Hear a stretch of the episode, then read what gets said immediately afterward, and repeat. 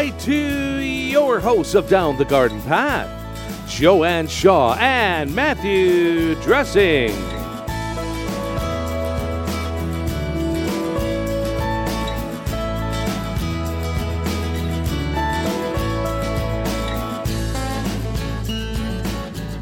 Welcome, everyone, to Down the Garden Path, where we discuss down-to-earth tips and advice while doing our best to help you seasonally manage your garden and landscape.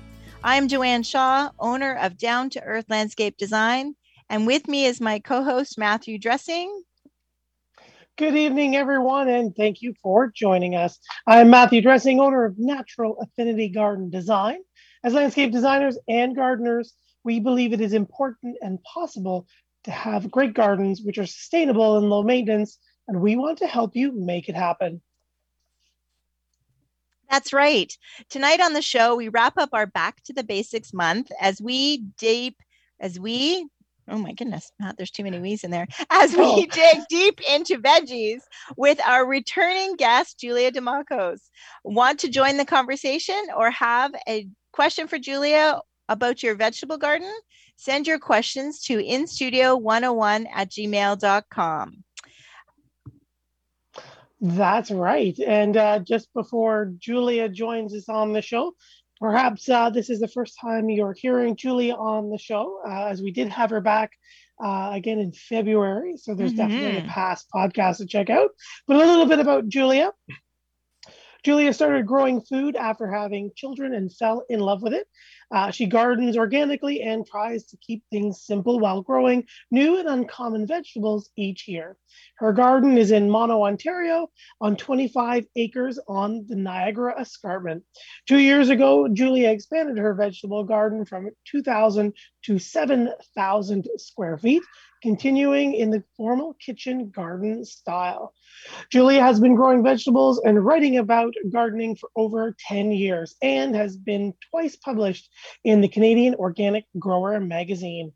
She loves to inspire others to have their own vegetable gardens by showing them the simpler side of gardening. She enjoys teaching others, speaking, and holding workshops. You can find her at her blog, w w w dot julia demacos dot com, at her Facebook page, Julia Dimakos, Gardening Girl, on YouTube at w w w dot youtube dot com slash gardening girl, and Instagram at Julia Dimakos. So uh, if you haven't heard before, welcome to the show, Julia. Thank you so much for having me. I'm so excited to get to be back here. But wow, that's quite the intro. Uh, yeah. Wow. I hope yes. you can find me. Yeah. yeah, that's right. Yeah, all of those instructions, which will all, of course, be on our show notes as well. So there'll be links to you so everybody can track you down. And, of course, visit our last um, our last show. Um, but we had so much fun last time. So we are very excited that you are back. And And uh, we can talk veggies, and now all the veggies, you know, we did seed starting and all the things you started, you were starting. And um, and now that we have plants. It's very exciting. This is a really busy time, and I'm really happy to be back because this is a great follow-up to, you know, we were talking about dreaming about the garden, but now it's actually starting, and it's this is like full swing mo- mode right now that now that uh, the final frost date is finally behind us. It snowed on Friday, which is pretty crazy. Yes. Right. So, yeah. So how did you prepare for that? Like, did you have some frost? So every year people ask me, you know, because May is so deceiving, you know, we could have We can go from winter to almost to summer overnight here in May. And so what happens is people get really excited to get growing. And, you know, it seems like a, a stretch of really nice weather.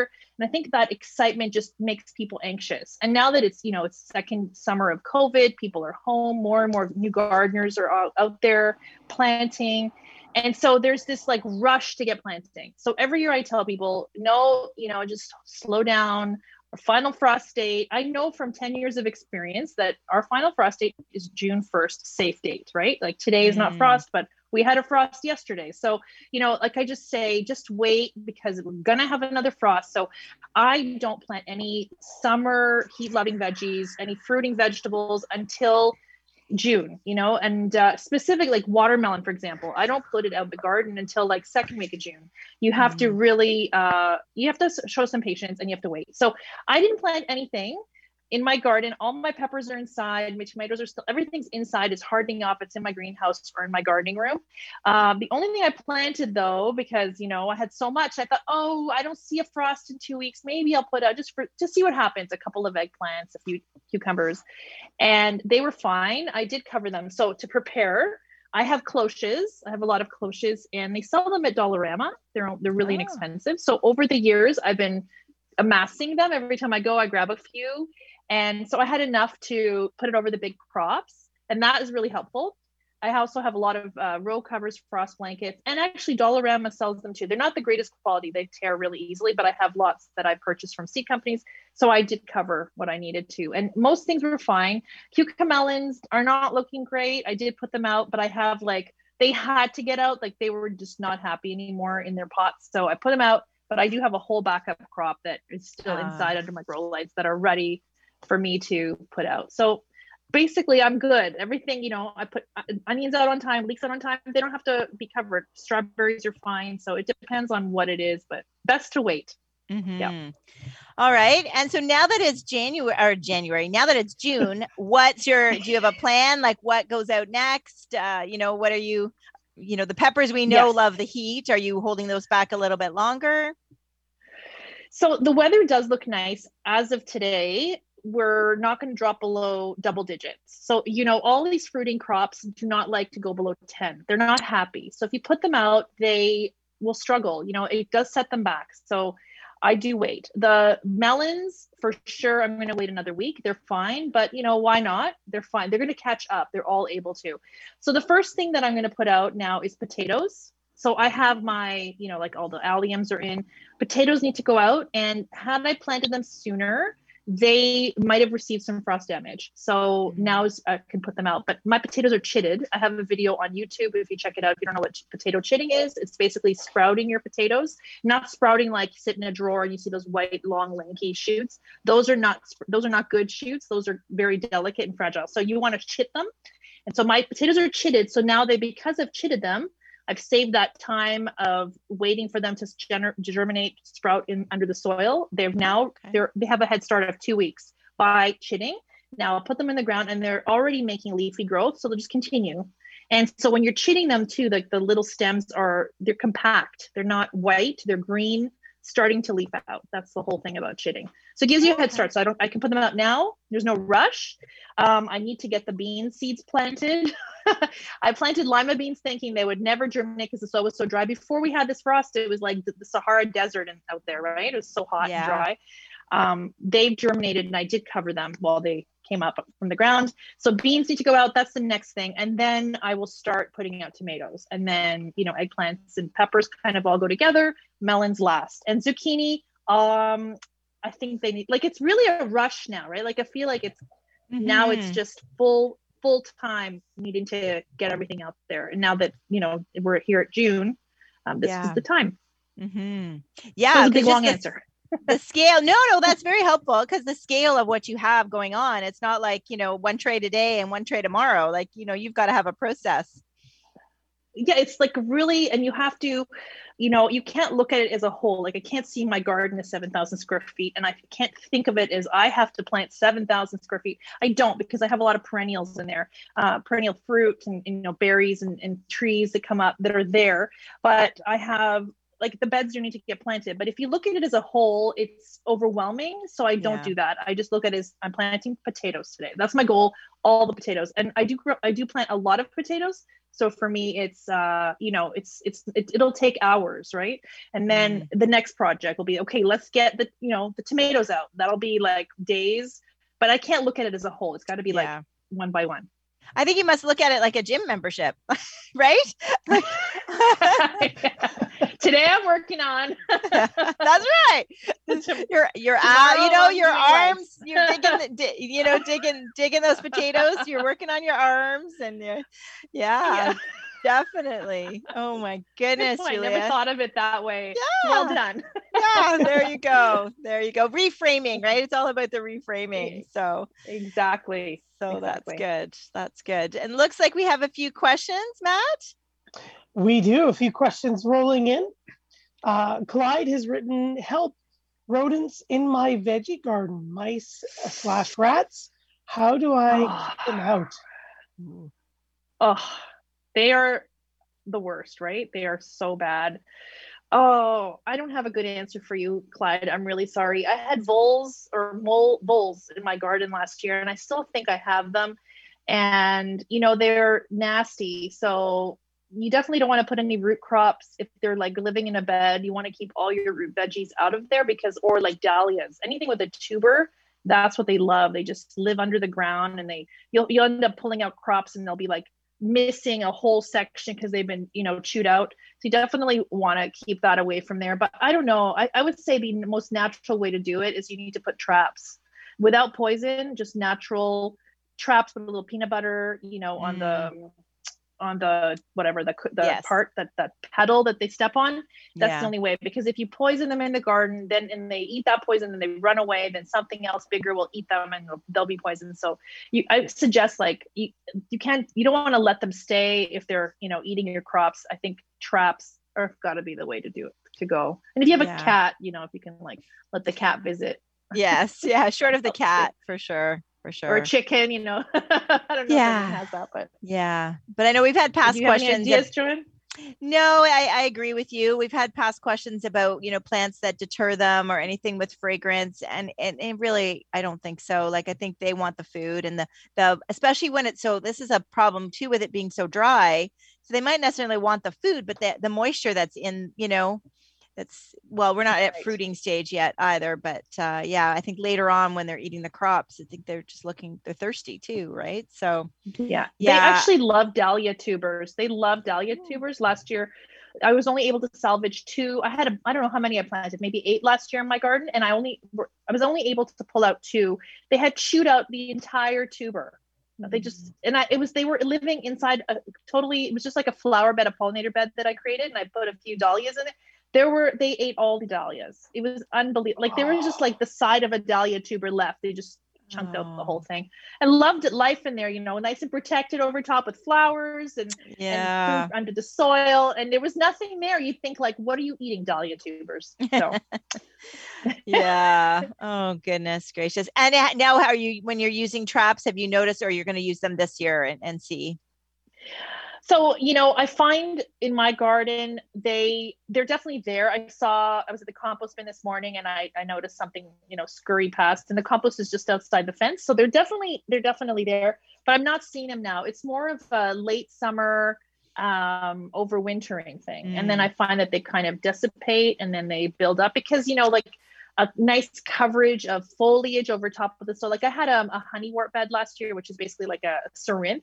It's another type of syrinth flower, but the foliage is so big that the entire bed was covered. It was this massive, beautiful bed full of pollinators, but you couldn't see the soil. And so because it was so protected and covered, it was a haven for them. Mm. Um, so anything that's like really lush above from above is, you know, is, is definitely appealing and protective. Okay. So I don't know.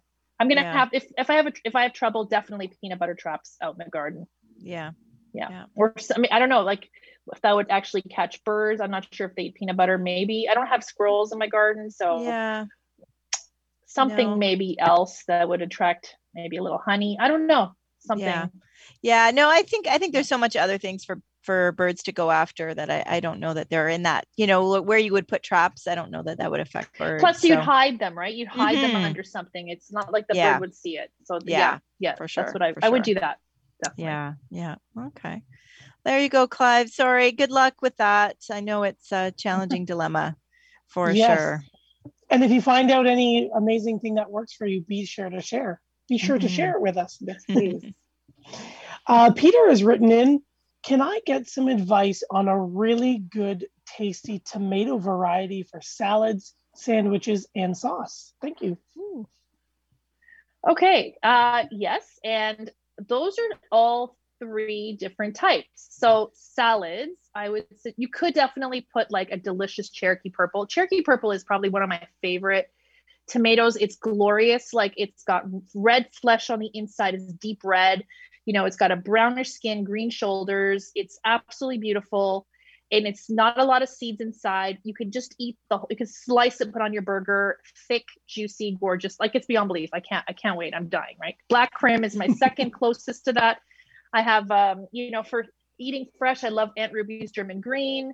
Uh, they're really big tomatoes, also delicious for eating in a salad or in a sandwich. Uh, but then, you know, I really like cocktail tomatoes too for salads. So, you know, the uh, Campari size. So I like Gardener's Delight for that size tomato. It's really yummy. And, you know, other things like Blush, Brad's Atomic Grape. These are really great for fresh eating in a salad. Now, if you want to do sauce, because those tomatoes are really, really juicy, they have a lot of water in them. So you're going to have a lot of cooking down if you're going to be trying to turn a Cherokee Purple into a sauce. Like, it would just take a lot. It's very, mm. a lot of water in it. So right. you need something drier, and that would be one of my favorite is Amish Paste for uh, making sauce. That, and of course, San Marzano. You can't go wrong with San Marzano. Uh, those are so popular. But yeah, Amish Paste is a great alternative. Really beautiful, beautiful, big fruit, delicious. And ox- actually, you can also consider Ox Heart. Ox Heart is like, it looks like or a bull's heart. It's like the shape of a, a bull's heart, basically, or a cow's oh, heart. Wow. It's that shape of tomato. Not as uh, wet on the inside, not as watery, I guess. You could turn it okay. into a sauce tomato, or you could also eat it fresh. That one oh. is a nice balance between, you know, definitely, def- definitely great for fresh eating, but also could be cooked. Right. Hopefully okay. That your question. So it was, yeah, Amish. What was the second word? Amish Paste. Paste. Okay. Paste. Thank you. Yeah. These Excellent. Are all heirloom tomatoes too. You could save seeds from all of them. Uh, once you okay. have them once, if you could save seeds from them, you'll never have to buy them again. They'll, they yeah. come true. Excellent. Well, that's great. Yeah, that's great. Lots to know. Um, how many tomatoes did you seed? Oh, so this year, last year I had seventy-five plants, and okay. I thought, okay, I'm going to go, I'm going to do a little less this year. I'm just going to, you know, I'm going to be a little bit more conservative. I'm thinking fifty. I was thinking fifty.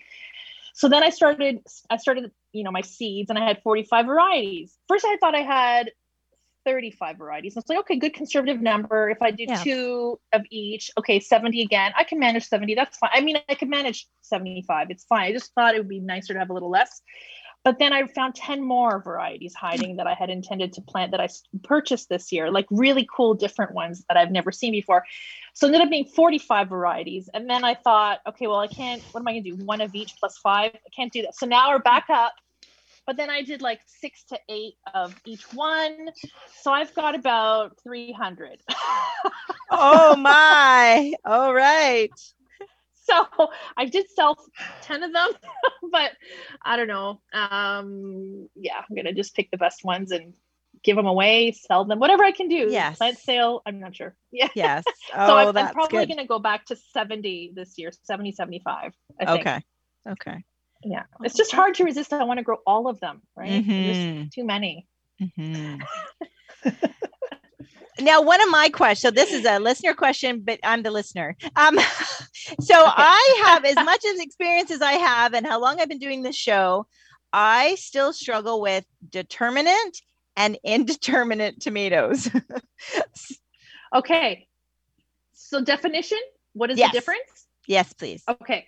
So a determinate tomato is a bush type of tomato. It grows to a maximum height of three, four feet tops. It produces all its fruit at the same time. It's not viney. So you don't want to take off any of the suckers. You want every sucker to remain because it doesn't have a main vine. So they will all grow to a maximum size. They're really manageable. You can use a tomato cage to stake them. And okay. they all produce at the same time, and they also produce early. So they can come out of the garden a lot earlier, but they typically all produce around the same time, harvest the whole thing, you're done. That's an, okay. a determinate variety. Okay. Indeterminate is a vining crop. So it has a main vine that will grow and grow and grow infinity. And those are the ones you would see in greenhouses that are, you know, have one vine and they like go up so many, twelve, fifteen, sixteen feet tall. And there's a special machine to go down the aisles to collect them. So that is an indeterminate. It's got a main vine and it produces suckers. Do you want to take the suckers off, or maybe just select one and have two main vines? And it makes tomatoes throughout the entire season. It keeps going. And if you lived in, you know, California, they would just keep going. You could have them all winter long. So it just keeps producing. and you need to stake them really well because that main vine, it will just keep growing. And yeah. Okay. So then I've read that remove them from, and then so the, they, they ripen from the bottom up. So you would remove the bottom tomatoes. You'd see that those would ripen first, and then the next tier, and then the next tier, the next tier, and onwards. Yeah. Okay. Okay, I'm taking good notes here. I hope our listeners are okay. as well, um, because yeah, I have. I think it's Sweet Mil. Is, I don't think it's Sweet Million. It's Sweet. Yeah. Yeah. Uh, that Sweet Million uh, sounds right. Yes, that uh, those I are believe, cherry tomatoes. Yes, so cherry tomatoes, but they are indeterminate, I believe. Indeterminate. I think. I think they are. Uh, I okay. haven't grown. I think I grew them ten years ago. Um, it's it produces bazillions of cherry tomatoes, of okay. little red cherry tomatoes, gazillions, and you'll never have. You'll never. You'll you'll have enough to last you forever. You'll be handing them to friends. Good. So many. Okay. And you want to stake it properly. Remove the suckers. I would say all of them. You know, you could keep one main vine, two at the most. Sometimes, but you have to stake it correctly. Like it will topple. A tomato cage will not hold it. So I suggest okay. like pro- tying it in. You know, and uh, removing suckers and just okay. keeping that one. And every truss, it'll make trusses and trusses and trusses. And each truss will have like, I don't know, the number on a Sweet Million, how many per truss of fruit, you know, like that, you know what I'm talking about? That stem yeah. that hangs off yes. covered in yeah. a cluster of, of fruit. So I'm, each one is, each variety is different, but I'm not sure how many, that would have twenty on a, on a truss. Okay. I'm not okay. sure. fifteen. Okay. Yeah. Yeah. Yeah. Mm-hmm. And that is the disadvantage. So I didn't, I obviously bought the plant from a garden center, um, which were, I found the varieties were very limited this year. Um, and I know it's, mm-hmm. you get much, your advantage of starting the seeds yourself. You really get uh, to, you know, experiment. Um, and you I always think do, that, I do the oh, research. Yeah. Yeah. All the growers are going to grow more and all the different garden centers are going to have different tri- varieties, but it just wasn't the case, you mm-hmm. know? And the Sweet Million is a is a hybrid variety, so you can't save seeds from it either. If you save seeds, you're not going to get the same thing. Those are specifically bred. I believe right. it's a hybrid. I, I'm almost positive that's an F one. Okay. Um, yeah, and uh, you're really limited when you're not starting your own. Some some nurseries, though, I've seen. There's a local one that I just popped into last week, and I noticed they had Cherokee Purple there, which was surprising. They wouldn't have all the ones that I have, but they did have some interesting ones, so that was nice to see. Uh, but, yeah, typically you have, like, the ones that produce the best, the easiest to grow, and that's the ones you'll find at the nursery. But if you really want to find, like, I have a lot of striped ones. I have grape-shaped mm-hmm. ones. I have pear-shaped ones. I have, you know, like mid-size ox hearts. I've got so many types that you wouldn't find anywhere. So yes, that's the fun yes. part about starting them yourself. Yes. Yeah. And they're but easy choosing, right? Seed. Yes. But yeah. choosing yeah. is why, you know, I mean, once you go down that road, it's hard to, uh, to make it, you know, to choose. So yes, I'd go right? to the hundred. I'd go, I'd go, there's like thousands and thousands of, I would, just, I want all of them, right? What yeah. do you do with them all? The great uh, thing though about starting three hundred is you get to pick the strongest and only plant those. And if something mm-hmm. happens and you lose one or two or something, you know, they don't quite make it. That's okay. Cause you have like a three hundred lot to choose from and you can pick your seventy-five best and plant them or fifty mm-hmm. or twenty-five, whatever your number is. Yeah. Yeah. Yeah. Well, that's good. That is good. I think I'm going to jump in as we reach the bottom of the hour and uh, just uh, say thank you to everybody who is uh, joining us this evening here live on Reality Radio one oh one.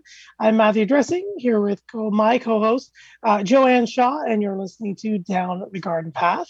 Joanne and I enjoy hosting Down the Garden Path each week, bringing you interesting and relevant topics to help you achieve a great garden. We learn right along with you from our research and from the wonderful guests, such as tonight's guest, Julia Dimakos, who join us here on the show. Don't forget to spend more time with us down the garden path. You can find uh, us on your favorite podcast provider. While you're there, please subscribe to be notified of new content, like, share, and leave us a comment. You can also find Joanne at down the number two earth.ca and myself at natural affinity dot c a. So we have a couple listener questions mm-hmm. as well. Uh, just Sue is uh, giving us a shout out to Julia. Says, hello, thanks for the advice tonight. Hello to Julia. Love her work. Oh, thank so you was- so much, Sue. Hello. We've also got Alice is written in. Alice says, hi. Uh, due to the other listener question regarding the rodents, can I continue to grow my vegetables indoors all summer? Any tips? Okay. So, uh, Matt?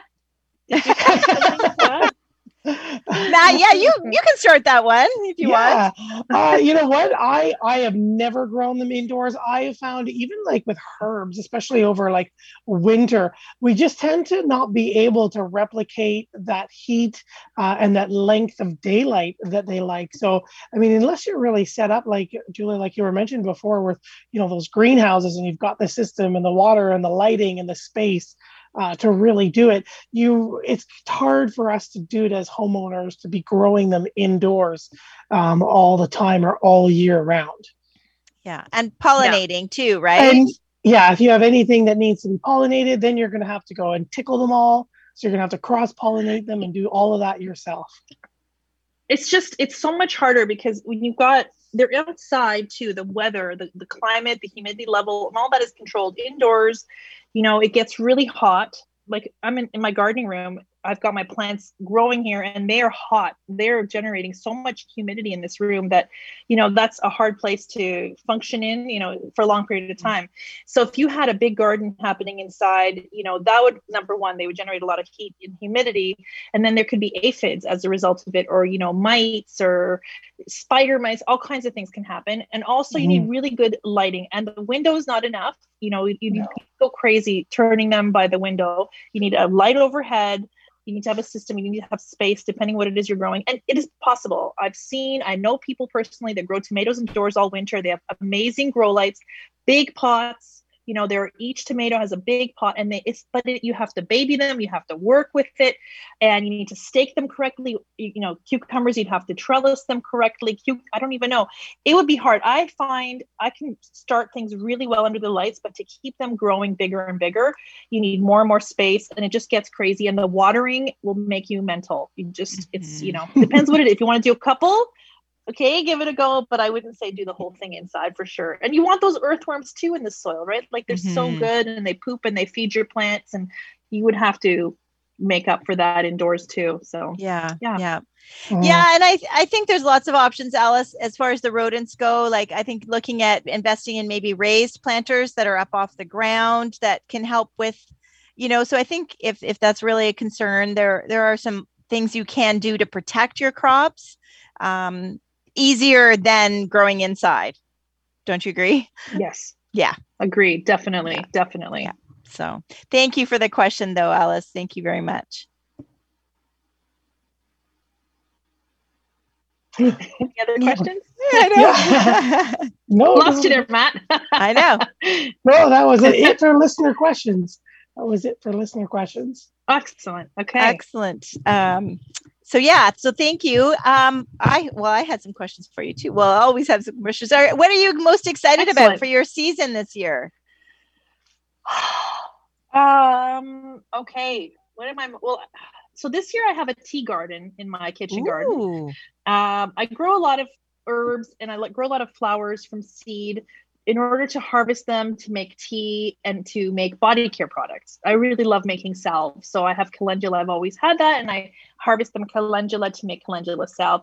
And I also harvest, you can, you know, cook with the calendula. It could be like a replacement for saffron. It does color your food yellow. So I really like to do that. But this year I've expanded on the tea garden. So I have hibiscus, which is, um, I don't know how, uh, also known as Roselle. And basically, you know, the, if you have hibiscus tea, which is that red tea, it's kind of soury tangy. That's what I'm growing. I'm growing those mm-hmm. and I'm excited about them. I've babied them uh, since January when I started them, and they are in the garden, and actually they were f- totally fine with the frost. I didn't even cover them the first two nights, just that even when it snowed, it was fine on them, which is shocking because they're kind of tropical, but I did cover them for that actual frost night that we had that went down to minus one, and they totally were fine. They're uncovered now, and I water them and they're happy. So that is exciting to me. And I am really excited for my tomatoes. I have so many very delicious varieties that I'm growing again, and new ones that I've never seen before. I just, I'm so, I can't wait. To, and cucumbers, I am growing so many cucumbers this year. I just, you know, cucumbers are funny things. And it's just better to start more. And I have a lot that I'm growing this year. I just multi-sowed a lot and I pricked them out, and I've got so many pots and I don't care. I'm just going to put them everywhere. So that's what I'm, I really want to have a lot of cucumbers and tomato salads this summer. That's what I'm Oh, perfect. About. Perfect. Yeah. So once you get everything in, you know, I know that's going to be the next few weeks of your life, right? Is getting everything in and yes. settled. And many of our listeners, you know, might have those smaller gardens already all in, that type of thing, or maybe, you know, this coming week. What is like, what's the next step? Like, what should, you know, is it just sit and wait and water? Or are there any other uh, tips or advice that you have for the next step after getting them in the ground? So you definitely want to, once they're in, you want to start managing them. So you're going to water them. And I don't have an irrigation system by choice. You know, at seven thousand square feet, it would be a lot easier for me if I had drip lines. But then at the same time, I wouldn't have, I would, I would miss things that would happen. I would miss the cucumber beetles. I'd miss, mm. I've already had Colorado potato bugs in my garden this year. I mean, I didn't have them till August last year. I've already ha- killed, squashed three Colorado potato bugs. Disgusting. Cause I have, you know, volunteers that I thought I harvested all the potatoes and I didn't. The little baby got away oh. and I, I have potatoes coming up. And sure enough, they came up from the ground too, from those beds probably. And I've killed three. I haven't seen him since. Um, so, you know, you want to start paying attention to your crops and watering them as you do. You want to be weeding.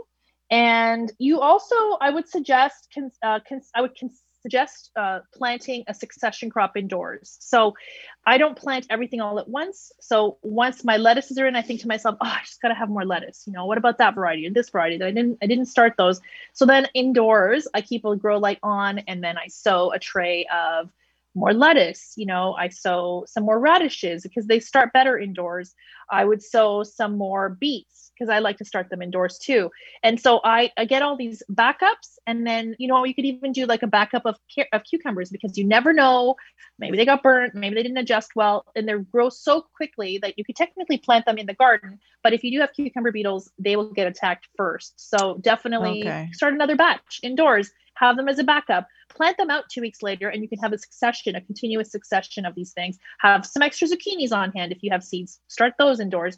And so I think always about like, what else can I plant that I really love, that I want to, I don't want to have all at once. I'd rather just space it out a little bit, maybe some more Swiss chard, you know, uh, there's just possibilities are endless. So that's what mm. I do. I just, then I start the next once it's all in, but you know, you're, you're watering and you're managing, and it just never stops. Right? Mm-hmm. Yeah, it never does. No, maybe I'm sure. not staying up all night, but I'm uh, maybe I'm sleeping. But I'm, I'm busy all day. I can picture you with that. Do you have a headlamp that you're out there at night? No, like... I, I have a, like a four by four that I drive to the garden, and I turn the light on sometimes. I'm in there late. I know, it's crazy. That's crazy. That is good though. That That's is a awesome. Good idea. We did, my son, um, my son did start some seeds, uh, it, for the vegetable garden. So not, not the tomatoes, but we did start, uh, and I'm trying to remember, it started with the, you recommended a zucchini, uh, from Renee's. Astia. It was, yes. Astia. So we, yeah. So we did, we you got we, some, we have some, we, we, he, we, we, play, he planted four. I mean, I let him, he's twenty-two, you know, he planted four of everything that I gave him. Uh, the, and you had ma- oh, recommended great. A dwarf melon as well. So we, cause we were going to hang it on, have it climb. And, and, uh, so we, so yeah, so some of the things, um, so, but then all, all four plants did well. So it's like, he's like, oh, what do we do? And I'm like, so right now we have three planted, and I, I think a fourth, maybe we're going to give away. Cause I don't know. Do we need four zucchini well, plants? They, the great thing about the Astia is that it doesn't have a vine. So most zucchini plants have a main vine, and you, that's the part that sprawls across the floor, across the ground, and it just keeps going, and it leaves the bed, and it just, you know, takes, it just leaves, right? Yeah. So the Astia doesn't do that. The Astia kind of grows upwards.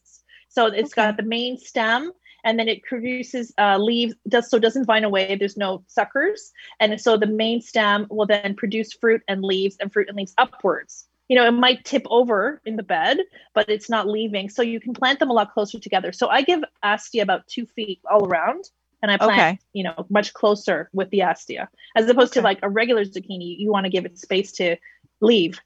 Right, right. So we did put them in pots. So I actually have uh, one is in the garden oh, and two are in pots. They're in really big pots. So we'll perfect. See. Yeah. Yeah. Oh, uh, yummy, yummy. Yeah, I know. I can't and, wait to plant mine. Yeah. I'm very and, excited for that. I love zucchini too. These are just the best, right? All these summer yeah, veggies are just yeah, for sure. Nothing but like it, it is a great idea to start a succession, like to start some inside now even. Like I think that once they're outside, you stop. Like you stop, turn off the grow lights, put them You're, away. But yeah, you know, you get tired. I had enough of that. Mm. But you know, it doesn't take much to manage one tray. You could just do one tray, you know, one what is it? One by two size tray, one, you know, one by two foot, and uh, just have a few little cells in there with some little bits in there, and do whatever you didn't have time to plant in there. And then you have tuck them in somewhere. Something will come out. You can put that. It's ready.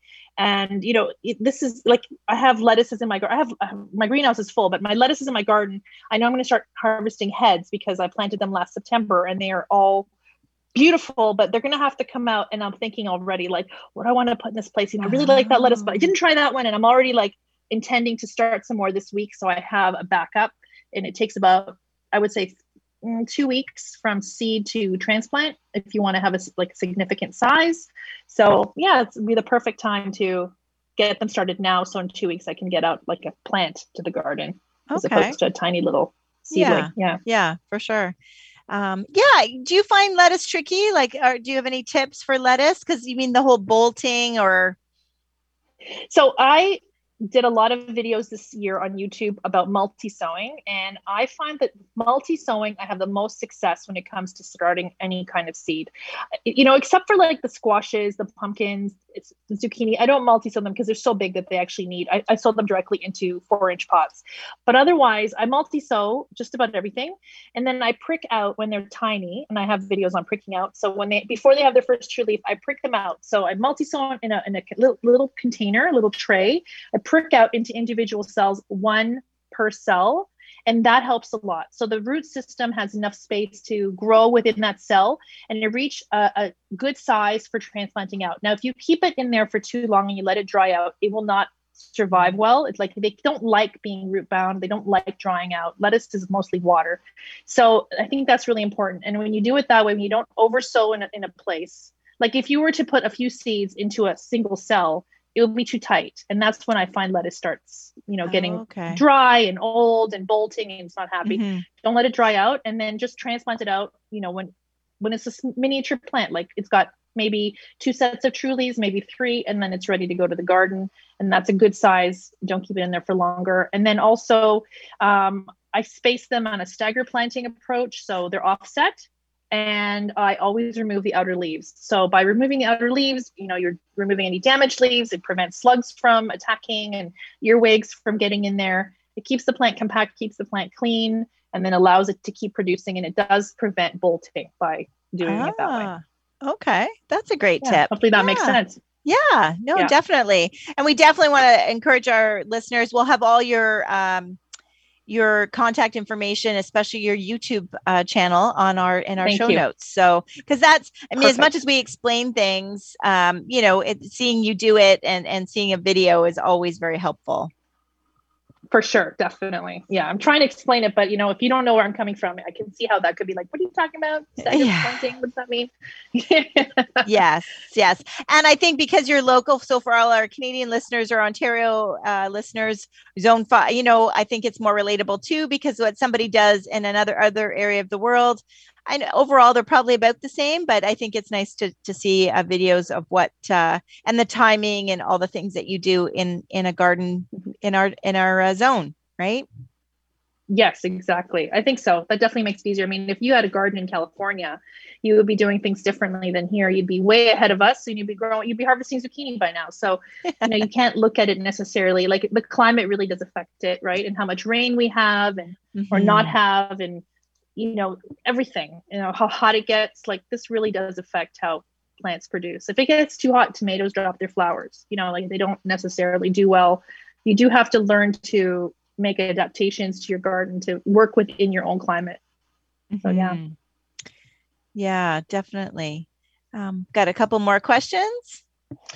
We've got Brad has written in, are strawberries hard to grow? Any tips? Thank you.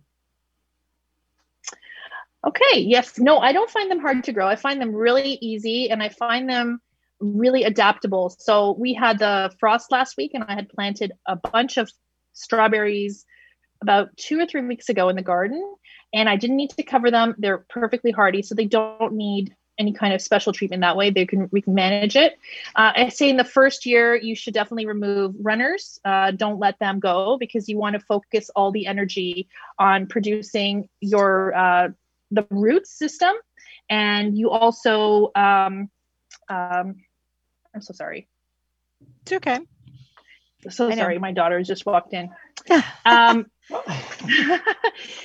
so, okay. Sorry about that. Um, yeah. So remove all the runners. And then I recommend, it's hard to do because, you know, when you plant a strawberry plant, you want it to start producing fruit right away. But if you really want it to establish itself, you want to remove all the runners and the fruit, like the flowers initially. Some people recommend don't allow it to go to flower in the first year because you really want it to establish itself. I say, let a few flowers stay and harvest some fruit. But in the second year, it's once it's established, it will start making fruit for you. So, you know, try to manage it by removing those runners, because the runners runners will leave and they will start uh, walking across the garden and leave the bed, like mine have. In the beginning, I didn't manage them very well, and they're a ground cover now in my garden. So um, that's really important that you do that. But yeah, just kind of give them an offset planting, give them enough space based on the recommendation. I do a foot apart approximately, and uh, yeah, they're pretty easy. You know, just okay. So they're they hardy, about, like they're, they're very sorry. hardy, and they go for about three years. You know, that okay. like a plant is about three. After about three years, it doesn't really produce fruit the same. So you may want to consider leaving the runner to root, clipping off from the mother, taking out the mother, and now you've got the you know baby plant from that runner that left oh, okay. and established itself and created a baby plant. Okay. Yeah. So I didn't know that they were perennial. I mean, that's so like, they but they would yeah. peter out kind of thing, but I get that. Yeah. That's interesting. Eventually, like that's why strawberry fields, you know, that with their, where there's picking, they're always um, planting um, fresh crops every year. You know, they have like a, a rotation system, and eventually the old ones got to go because they produce a lot less, and they put in new ones for a fresh crop. But yeah, they will, they will be there for years. I've had them, the original plants in my garden, like from the same bed, you know, when I just built the garden, and I think that was uh, seven or eight years ago now here. And they, I still have that original bed with some of the original plants. No problem. They grow. Yeah. They'll never, they'll never die. They're just there. Well, they will eventually if you don't take care of them. And also I suggest putting some kind of mulch down in between the plants, because it keeps the fruit off the soil. It keeps the weeds from developing. So maybe some kind of straw would be a nice idea, or even like mulched leaves would be a nice idea between the different plants. And then that would protect them and insulate the soil and break down over time and feed the soil, et cetera. Excellent. And Julia, do you start your strawberries by seed, or do you usually just use have, more runners? So I do both. Uh, depends on what I'm growing. So if you buy runners at the store, usually like the hardware stores will sell them. Those are typically, they either they're everbearing or they're June bearing. So everbearing means they produce fruit throughout the entire growing season. Typically the fruit is smaller, it's really sweet, and it's not as much at once. So it's always like, it just continuously produces fruit. June bearing is like the kind that you would pick when you go strawberry picking in June. They produce all their fruit and then they're done. Uh, so those ones I start from crowns, you know, the, by the roots, and then they're really easy to, you put them in a pot and then they grow so quickly, and those are very easy to grow. And if you want, I, I really like alpine strawberries. Those are more like the wild strawberry, the smaller ones, and they have them in white, pine berries, they have them in yellow, they have them in red. They're amazing. There's so many old varieties out there, and those I start from seed, and they grow just fine, easily from seed. They need an earlier start, so I usually get them in end of January, early February for our zone five, and uh, I still have them in the garden, and they too leave the bed if you don't watch them. So, but they grow really well, and they, uh, they're harder to find. So that's why you want to start those with seed, because um, the plants are not as readily available. Definitely not in nurseries. They would just have, you know, proper full size fruit there. So alpines mm. are a lot of fun and delicious. Oh, that's yeah. good. Okay. Yeah. I'm growing. Um, I started from seed a little later than I should have, but I started uh, Yellow Wonder. Um, from seeds. I'm looking forward to those. Oh, did you get the Renee's too, or from Baker Creek? Because I've seen. Ah, uh, Baker Creek. Yes, you did. I remember yeah. seeing them. They're those are good. Those are really, and they're so pretty. They right? are they're very so pretty. Different. Yeah, yeah, yeah. Even oh, the foliage that's, that's is exciting. Just Yeah. Have you, yes. have you tasted? I don't think I have. I don't think I've started those. I have the white ones and the red ones. I never had the yellow. I want to hear how you like them when they grow. Are All they right. good? Have you had them? I haven't had them. No, I just wanted something different because I like harvesting. I like growing strawberries. I usually grew the everberry, and then I saw Yellow Wonder. Yeah. And I, oh, that looks so nice. So I tried oh, to I start. I can't wait to hear about it. Yeah. Oh, I yeah. will let you know. Yeah, Matt. How how big is your new garden? So so uh, Julia, Matt has gotten a community garden, right? Is that what you call it? Like a plot? Yeah. Yeah, yes. Just a community garden plot. It's uh, thirty feet long by four feet wide, uh, deep. Or wide. Yeah. So nice. So. Yeah. A lot in there. Mm-hmm. Yes. That's so very exciting. Yeah. More fun. Than your balcony garden, right, Matt? So yes. Just a little bit more. So we got lots of stuff. I'm gonna I'm excited to grow. So I'm listening very intently tonight because I'm oh, picturing yay. doing all that there. Oh, you must be so excited. Are you putting flowers into your beds? Into all the veggie beds? I do a lot of flower companions. Yeah, yeah. Well, and yeah, I was thinking of that, and that was going to be one of my questions. What um, type of companions do you you find work really well? I was thinking um, some catmint and some alyssum, but yeah, no, I don't specifically believe in in companion planting in terms of like don't grow this with this and grow that with that. Like, I don't think there's real scientific proof that that works, you know, as it's stated. And I've read books on it before too, and I still don't necessarily think that some something will keep a pest away from something else. But I do like to plant flowers with my vegetables in every single bed. I, you know, at the end of the beds or between them, I put in all kinds of nasturtiums, zinnias. I do, um, I do a lot of new ones. Um, let's see. I have zinnias, nasturtiums. I did lisianthus this year. I did... Uh, I have cosmos, of course. I have stalks. I have schizanthus. I mean, I have a lot of different new ones. I've got bachelor buttons and straw flowers, and you know, I love all kinds, and it doesn't matter what they are. And I put them in together. I have catmint. Alyssum's beautiful too, you know, and so they attract pollinators. And then people that say that they're, how do they pollinate their zucchini because it doesn't make any fruit? It's often because there's no pollinators. But if you put the flowers, you know, that is attracting bees because bees see in ultraviolet colors. So they're seeing those colors in the garden and they're going there. And then, ooh, there's another, there's a flower of a zucchini. I might as well, you know, I'm going to go there mm-hmm. too, because they're attracted to colors. So if you entice them, right, it's those flowers are enticing the bees. So they're, you know, flirting with the bees, come to me. And so like you put them in the garden, they come. And then they'll be like, okay, here's some more. And then they pollinate your vegetables for you. You end up getting a higher yield from it. So mm-hmm. I believe in that. And I really like planting. I like planting basil everywhere anyway, but I do like it with my tomatoes just for the, uh, not because it makes tomatoes taste better.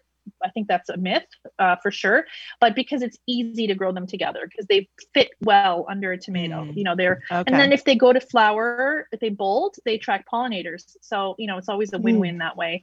Um, so I, that's what I, that's how I companion plant. Oh, okay. Yeah. My son's, so I plant, I bought two more basil plants. Like I did buy them as plants. And my son was like, every year you buy them and it, we never get anything from them. Like they always, I always, they always fail. For some reason. So I'm like, but I'm going to keep trying. Like, I'm just determined, you know? So I, I said that to him. I said, you know, so he just laughed at me when I sh- came home with two more basil plants. So uh, oh, we don't, that's we so don't... great that he helps you, that mm-hmm. he's, you know, he helps you and he's interested. Yes. Um, what goes wrong with your basil plants, would you say? They just, they just, I think, you know, I end up neglecting them or what we, although we seem to, he's on top of watering too, but I think they end up um, just really like bolting. Whether they're bolting or whether they just don't thrive. So I'm doing them in, in containers too. So not in the ground. Um, we don't have a lot of garden space with, you know, backyard with a pool, you know, so we turned our little strip into a vegetable garden. And I found the herbs, it's easier to keep an eye on them in, in pots versus in the ground, but I don't know, it, maybe I would have better luck if I did try to put them in the ground.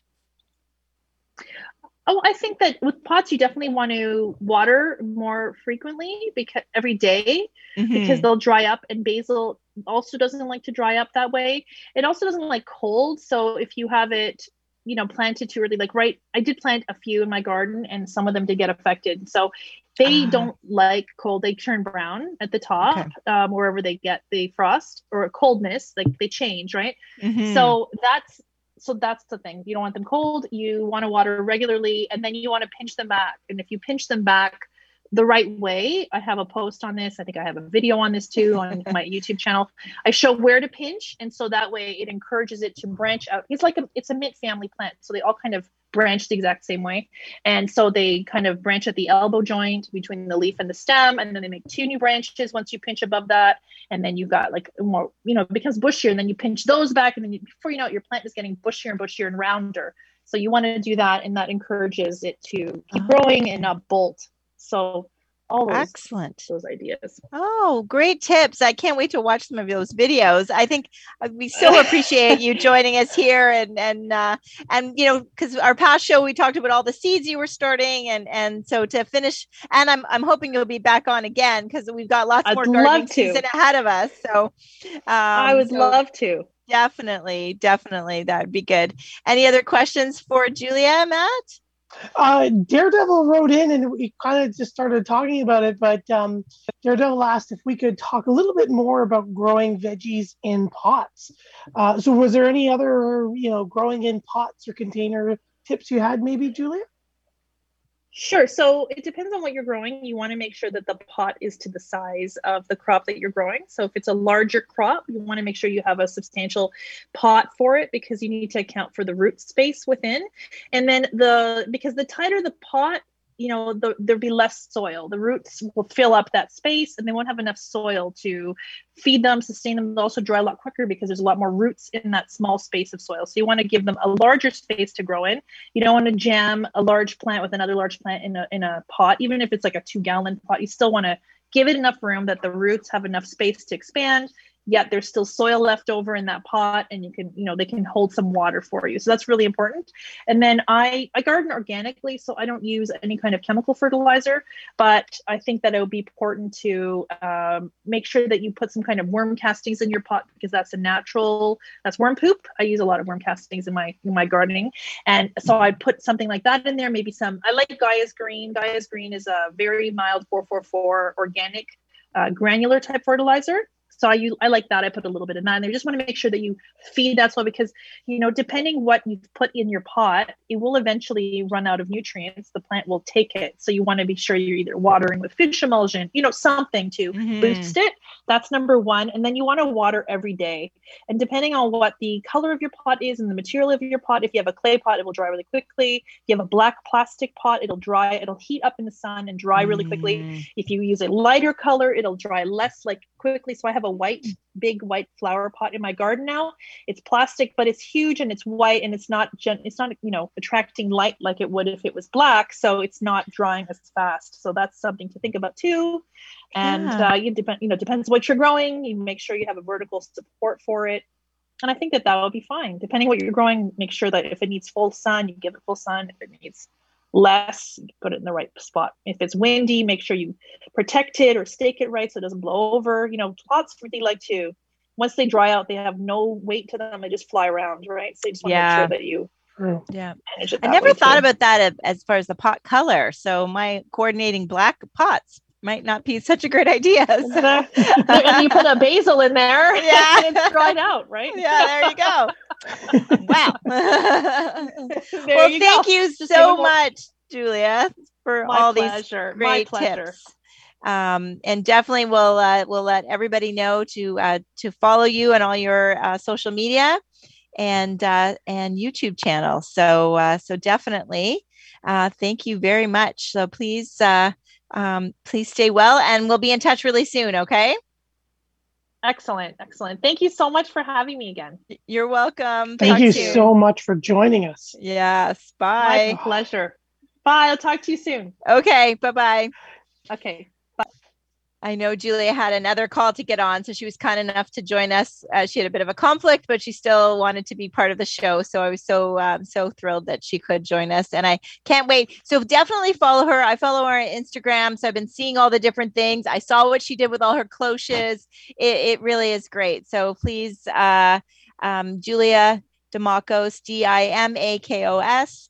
Um, and uh, again, we'll have that all in our show notes. Um, but we're ending the month of May, right, Matt? And so it means next month we are starting. What are we talking about next month? That's right. To next month, it is all about perennials. So we're going to take a deep dive into some of the great and wonderful low maintenance, uh, long flowering, very cool uh, and interesting cultivars uh, for perennials, such as speedwells, coneflowers, uh, geraniums, true geraniums, uh, and other some cool other foliage plants, et cetera. Uh, so definitely check in for the month of June. We're all about amazing perennials to be growing in your garden. Excellent. Excellent. Yeah. So we're transitioning a little bit from uh, veggies to, to perennials, but I think there's, like Julia said, catmint is a great perennial. There are a lot of great perennials that are really good pollinators um, that can be great additions to your, your, uh, your uh, vegetable garden, even in pots near your vegetable garden, if your vegetable garden's all, all alone kind of thing. So uh, excited to do a deep dive on those uh, specific perennials for sure. And uh, yeah, and the season is going, going strong. I can't believe it's only May thirty-first. It feels like July. Um, but uh, yeah, so uh, so yes, I'm uh, I'm excited to uh, to be here with everybody and uh, and looking forward to uh, um, yeah helping with perennials, everybody's perennial garden for the next month. That's right. Me too. Well, thank you, everybody, for writing in. Thank you, everybody, for tuning in live. Uh, thank you, Clyde, Peter, Sue, Alice, Harry, Brad, and Daredevil uh, for tuning in and writing, Julia, your questions. Um, thank you very much for everybody for tuning in. And we look forward to uh, talking to you next Monday night at seven on uh, July seventh, Down the Garden Path here on Reality Radio one oh one.